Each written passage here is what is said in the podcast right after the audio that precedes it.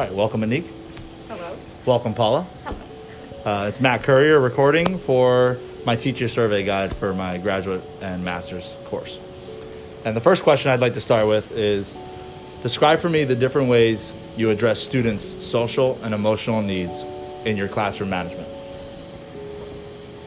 So I would say in my classroom, I use positive reinforcement through our PBIS of using our Marcotte marks um, and acknowledging things that doing well as a group or as individuals. Um, I also help students to recognize the positives in their peers so that they also can recognize them and thank and appreciate something that someone has done or shown or has shined through.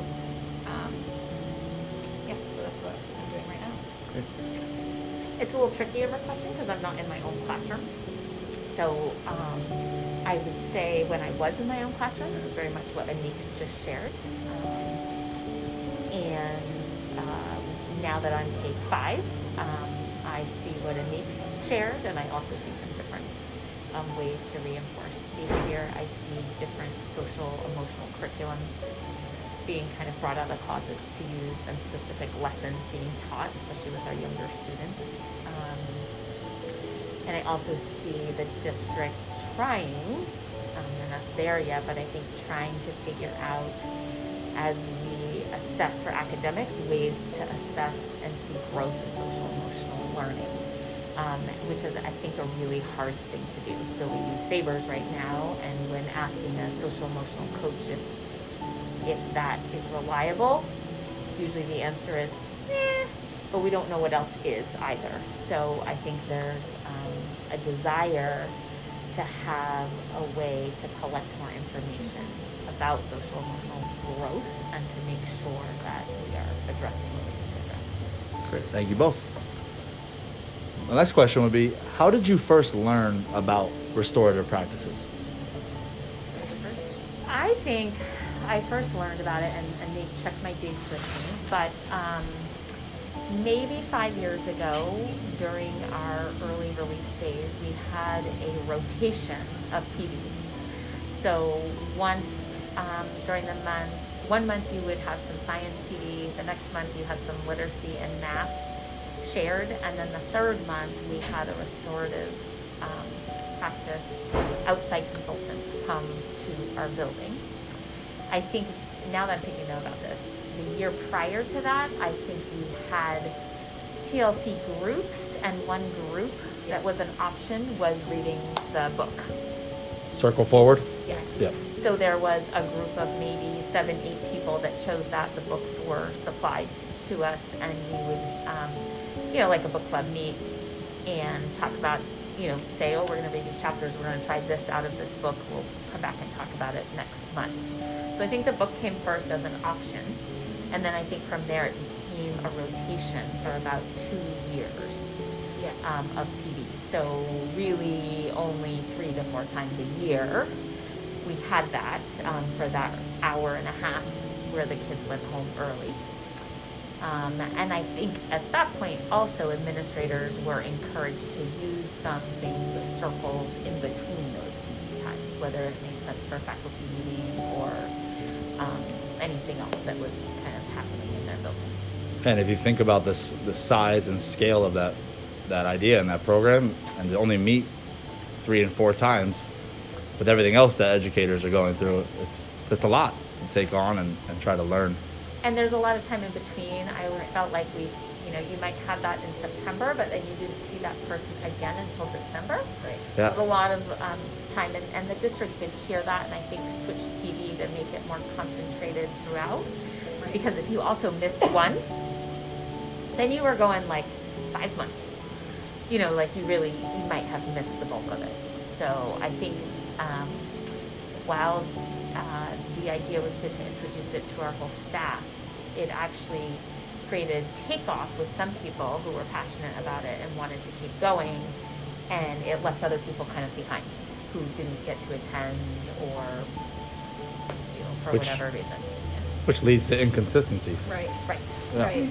And to, I agree with everything that Paula said. And the other other thing that I felt as a classroom teacher and watching it is that a lot of us had been um, had taken mindfulness and so we were trying to implement that, and then we were given this restorative circles, but in a very different kind of PD. So it was hard to take what was in the restorative circles, short little hour and a half kind of thing, and then try to implement something in your classroom. That was really difficult. So I think people were struggling on which way should I go, where should I spend my energy. So I think that that was a that was a big concern for classroom teachers. And then last year we participated as a school in restorative circles. So um, teachers were really struggling, and we asked, and so Lisa Benninger came back and she ran a couple of circles just for teachers, like to kind of decompress. This is how we're feeling, and so we were able to do that. But it was not. There wasn't the support or the um, time to kind of learn enough to be able to then bring it into our classroom to help our students. So that was kind of we were trying to take care of us and trying to figure that out. So um, I think again that disjointed inconsistency, trying to find a balance of what am I going to be using in my classroom, and with a hybrid year, I think that that made it even harder. Um, so I think I think that's been difficult, um, and I know that the district has or advertises that we are a restorative circles school, like a district but I would say it's inconsistent and intermittent depending on the school, depending on the grade, depending on the teacher. All of those things are are part of it.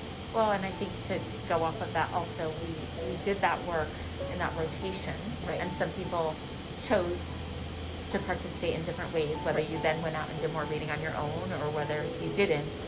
And since then, now it's been three years, and there hasn't been a lot of PD. And I think about the turnover in our staff and Yes. the newness that we've had.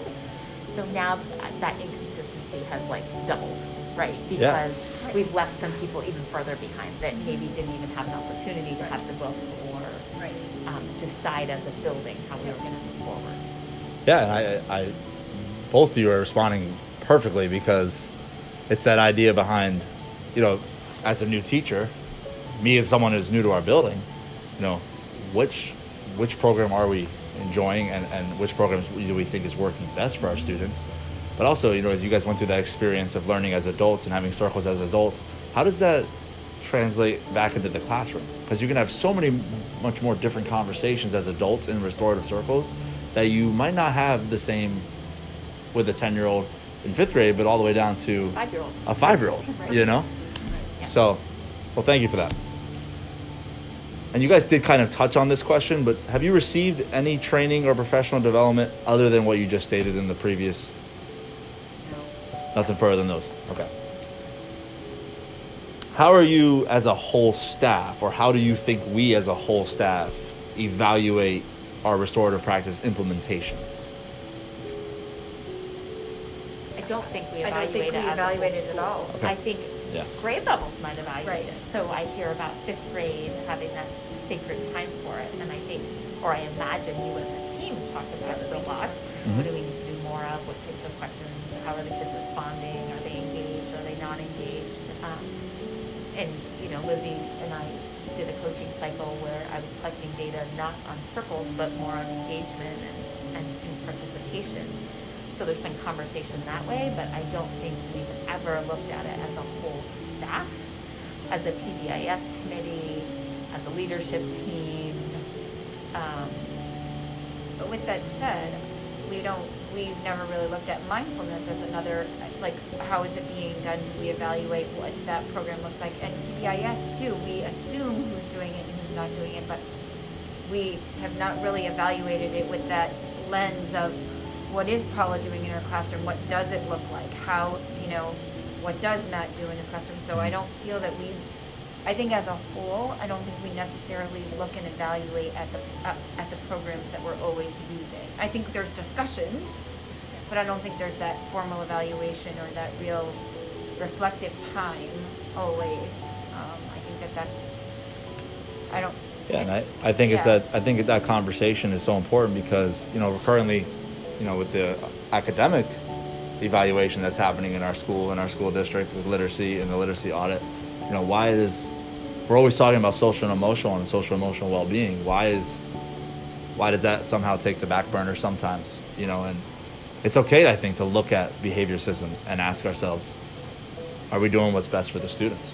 And so I, that's I think as a result of the pandemic and what David David Young's picture of the roots in the tree and the or the trunk in the tree, I think we're gonna I think that the district is going to go more into evaluating and looking at some of those SEL programs because I think that that's where they're for these next two to five years, I think that's where we're going to get the most bang for our buck there because we need to make sure the kids are ready so they can learn literacy and they can learn the math, but if they aren't ready to engage because their their social emotional well being is just not there. Same thing with the families.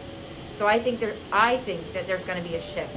I think there's going to be a shift. I think there's going to be more of a lens to look at that. Where I think before, I feel that when we talked about SEL, it wasn't all kids that needed SEL. It was our most vulnerable population that Yep. needed the SEL work, and so they got the extra time with guidance or whatever.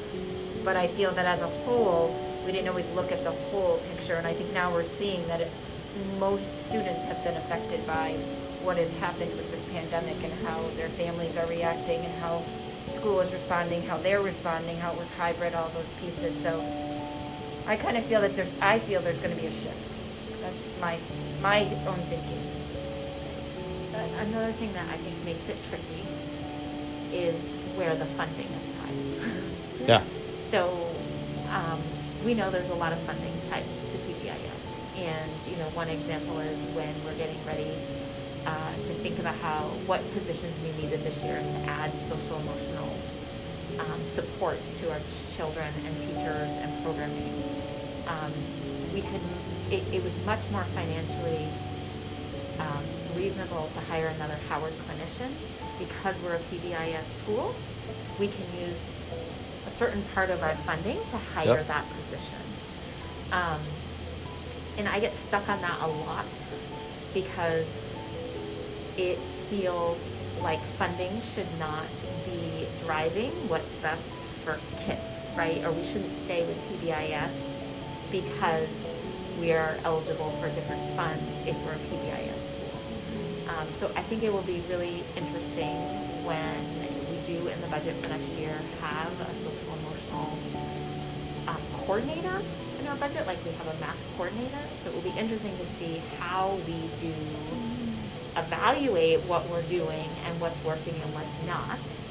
And I'm hopeful that we make decisions based on that evaluation and where we want to go, not to where funds are tied. And trying to make that work. Like, I think when I first got here, we did a lot with responsive classroom. Yes. We had a lot of training with responsive classroom. We had a lot of consistency with that. And we were the last, correct me if I'm wrong, school to become a PBIS school in our district. We were correct. And I think when that happened, in order to get a lot of us over to that side of being PBIS, it was Yeah.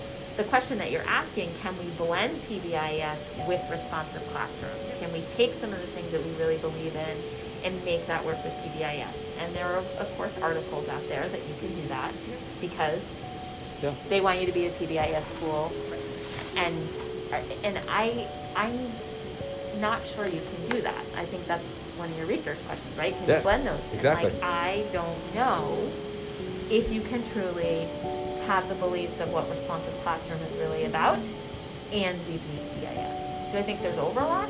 Yes, but I think there's some real differences, just like the circles and restorative practices. Yeah, and- I think it's it got hard when we tried it to blend I agree. because I don't think they blended quite as easily as we Had hoped. had hoped. And I think that there was reluctance because of that, because some of us who have been around for so long and were steeped in responsive classroom because we had three years of training, summer training, two Yep. weeks of intense With your training. colleagues. Yeah, with your colleagues, and so then you came back and you were doing all these different things, and all of a sudden to get that shift of all right now where you have to be a PBIS school, and I was even on that PBIS team, that first team, because I was Yeah. like, okay, if we're gonna do this, I, wa- I want to be, I want to be in the forefront because I want to see like what is happening, and um, I think. I think that that was a that was a tough go, and I think that if we were to evaluate right now what is happening for PBIS, I bet we would find in the data that some of the teachers who were steeped in responsive classroom are still kind of reluctant in PBIS because of their philosophical beliefs around it. They're, they were so entrenched in who we were or are as educators. Yeah, I think I'm glad that you brought up that whole res- responsive classroom blend, and you know, we had to also come up with that question of you know those individuals or, or those those educators that do have their beliefs in certain programs. You know, how do you how do you go about educating them about these other programs that uh, certain individuals might think is best for the future? You know, I think that's another great question that we can get into. Well, and the less PD that the district provides and what they want us to do, the more that encourages people to go out on their own and get what they want. Right. Yep. Yeah, Yeah. So there's if- not that consistency. Yeah. And that's exactly, I mean, Katie and I took a responsive class five years ago together, right? The advanced level or whatever, because we felt like we needed something, what we were doing wasn't working. Right. And we believed in it, and we're like, we're gonna go back to what we know.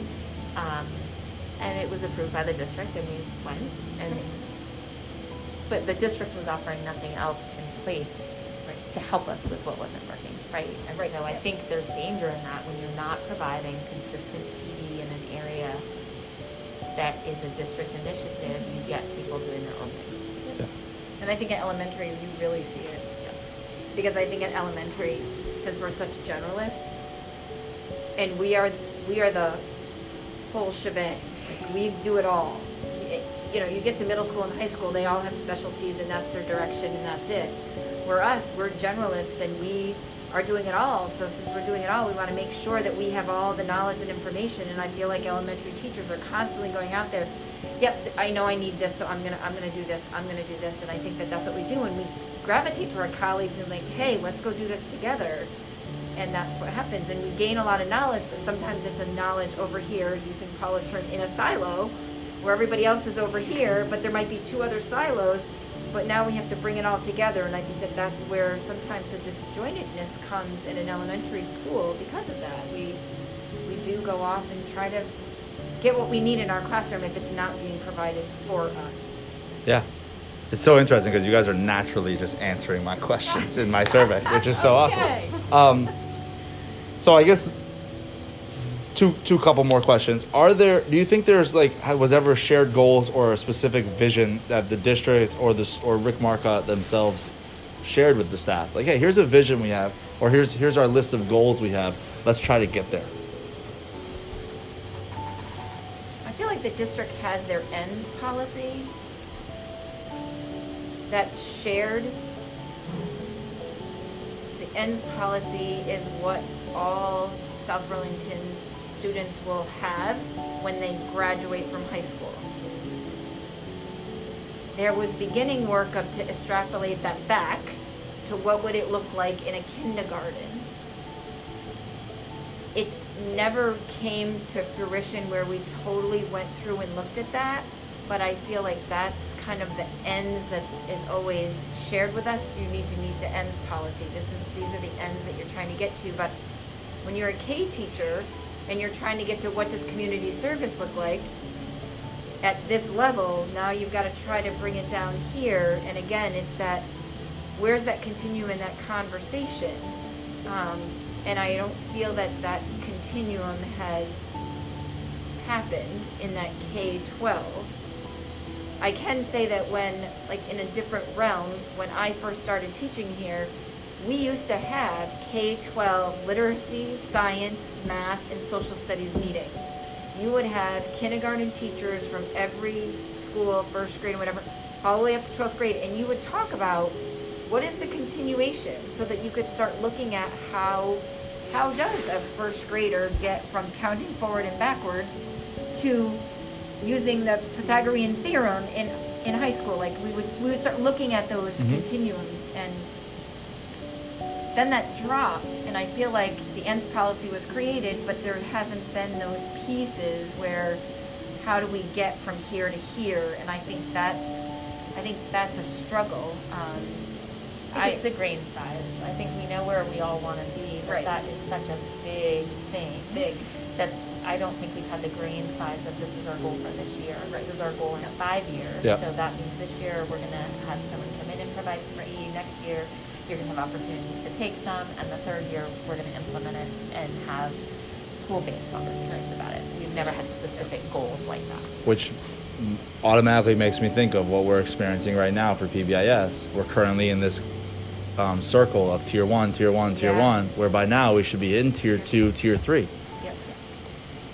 um, which leads perfectly to just out of um, kind of branches off away from that conversation a little bit. But what are some specific PBIS tools or restorative practice tools that you do think have been beneficial to your own experience in the classroom? Maybe an example of do you find buddy teacher or model slash remodel or reset super beneficial or something else? I think when I think about, we do have that respectful, mindful, and cooperative, consistent language across our building. Kids understand Awesome. what that means and to be successful with it. Um, whether you're handing out a Marcotte mark or not, I do hear that vocabulary that's the same. Now, reset versus take a break versus peace corner, different language Yep. throughout our building. But I do think, um, I think we define respectful, mindful, and cooperative very similarly across our building. So kids have an idea of the difference between them and what it looks like in different spaces. Now, they don't always choose to be mindful in the cafeteria or whatnot. But I think most of them, if you process with them, could give you examples of what that was and would know what that expectation is. So I think for me, that's the biggest thing that I've seen come out of it and the most consistent tool for I. PBIS The language. is the language Yeah. and, and really those three words. And we actually had that language prior. We did. Well, we had cares for a Right, responsive but- classroom. So I Yep. feel Yes. like that's something we've been strong at here at Yeah. Rick Marcotte is there's been clear expectations and it was cares before, cooperative, assertive, respectful, em- self-control. empathy, empathetic, and self-control. Yeah.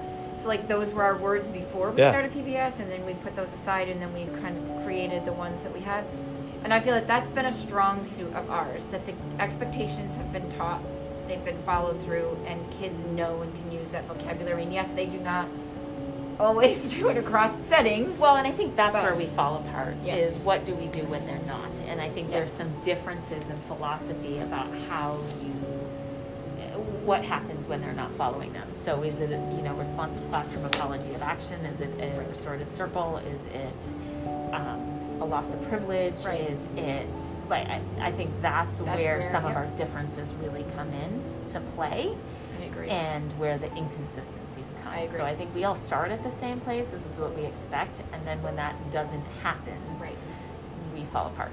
right. Yeah, how do we respond? How do we Right. respond is different. And it's so it's so fascinating to me. I got to add this because when you think about I think about PBIS and being in coming from three different school districts, all in Chittenden County, all PBIS schools, I find myself repeating. So in like Essex, it was safe, kind, and responsible. SKR, they said SKR, and then in Burlington, it was ROAR, be responsible or yeah, respectful, accepting, responsible. I'm drawing a blank, Yeah. but and then you have RMC or RMCS, and it's like I even find myself just using all three of the languages. Yeah. because you just become so accustomed to it, and it would be nice just to know that not what's that my my goal is like what is that next step for us? What is that next level that we need to get to as a staff to help? Now i mean i'm always it's always about the kids. And we want to support the kids help the kids but also to support our teachers and our colleagues. And how do we how do we help them feel and I, I feel that as much as we aren't able to respond or know what to do when, when expectations aren't met, I also feel that we as a PBIS team, and I'm speaking for me because I, since I have been on it from the beginning, that we have not supported the teachers as much as we could or should have. And I, and I don't know why. I don't know. I don't know if it was the reluctantness or the lack of leadership or um, the misunderstandings. I mean, I think there's a variety of things to look at, but I think that we did not support the teachers as well as we could have in the transition from responsive classroom and cares into PBIS. that first year we fumbled and tried to get it. We, it was okay. The second year we tried even more and got partway there, but then I feel like, you know, there it just didn't. And we wanted to move to tier two, but we weren't ready. But we had lots of questions around what do we do when a student doesn't meet the expectations? What do we do? Is it a major? Is it a minor? Um, there was inconsistencies on how those were being dealt with, and I think that that, as a result of that, I think classroom teachers especially become became dis became demystified by PBIS because it was saying it was doing all of this, but there wasn't the follow through on it. Um, and again, what were the pieces that were of why that happened? I think it's probably tenfold. I think it wasn't just one thing. I think it was a Yeah. variety of things. So I think that that's been another piece of us, a hurdle for us to get to tier two or tier three. I think that's um, because I know as a classroom teacher, one of the conversations that was had a lot was if student X hits a student, this is their consequence. But if student Y hits a student, they have no consequence. That was a struggle with people in trying to figure, well, why this student but not that student? And, you know, like, so Yeah. that was hard. And so I think that's where the, you know, disbelief and kind of fell apart. So I feel like, I feel like that's why we're hovering and we, we haven't been able to get to that next level. Yeah, a lot of the research I've read too around this that idea is, you know, there there there needs to be a leadership model that is providing that buy-in and providing that motivation, and yeah, I don't want to share Yeah, no. more on the recording, but um, I think we've had a lot of transitions in our building. Um, Yeah. With positions, with turnover of staff, and also positions being added and taken away and and used differently. So, the system of not always knowing, or or not always having the system that's known has created some challenges in it. And I also think those different silos not working in concert. So we need our special ed department to be working with our PBIS, which needs to be working with our CIP writers, which Yep. needs to be right like Their MTS it all needs is- to yeah. wind, Yeah. it- it wind together, and it hasn't, and we haven't had those opportunities to work in concert together. Um, I think that's been challenging. Yeah, I would agree. Yeah. so don't And so then the buy-in just goes out the window because yeah you don't see i mean if anything i would say we're seeing more challenges in behavior and social emotional needs Yep. and whether that's due to the pandemic or you know lots of things it it, ha- it was before the pandemic Yeah. we weren't seeing the change in behavior that we were hoping from probably because of the lack of system Yep. and so therefore the people who were already on the edge of, i'm not sure i really believe in this well when you don't see it working Right. you search for something else that will work Yep. yep. it makes it makes you more reluctant And then whatever the results end up being, the next question that, based on your comment, Paula, is how do you get those individuals, if it is PBIS, how do you get them to buy back in once they've been out of it for years? Yeah.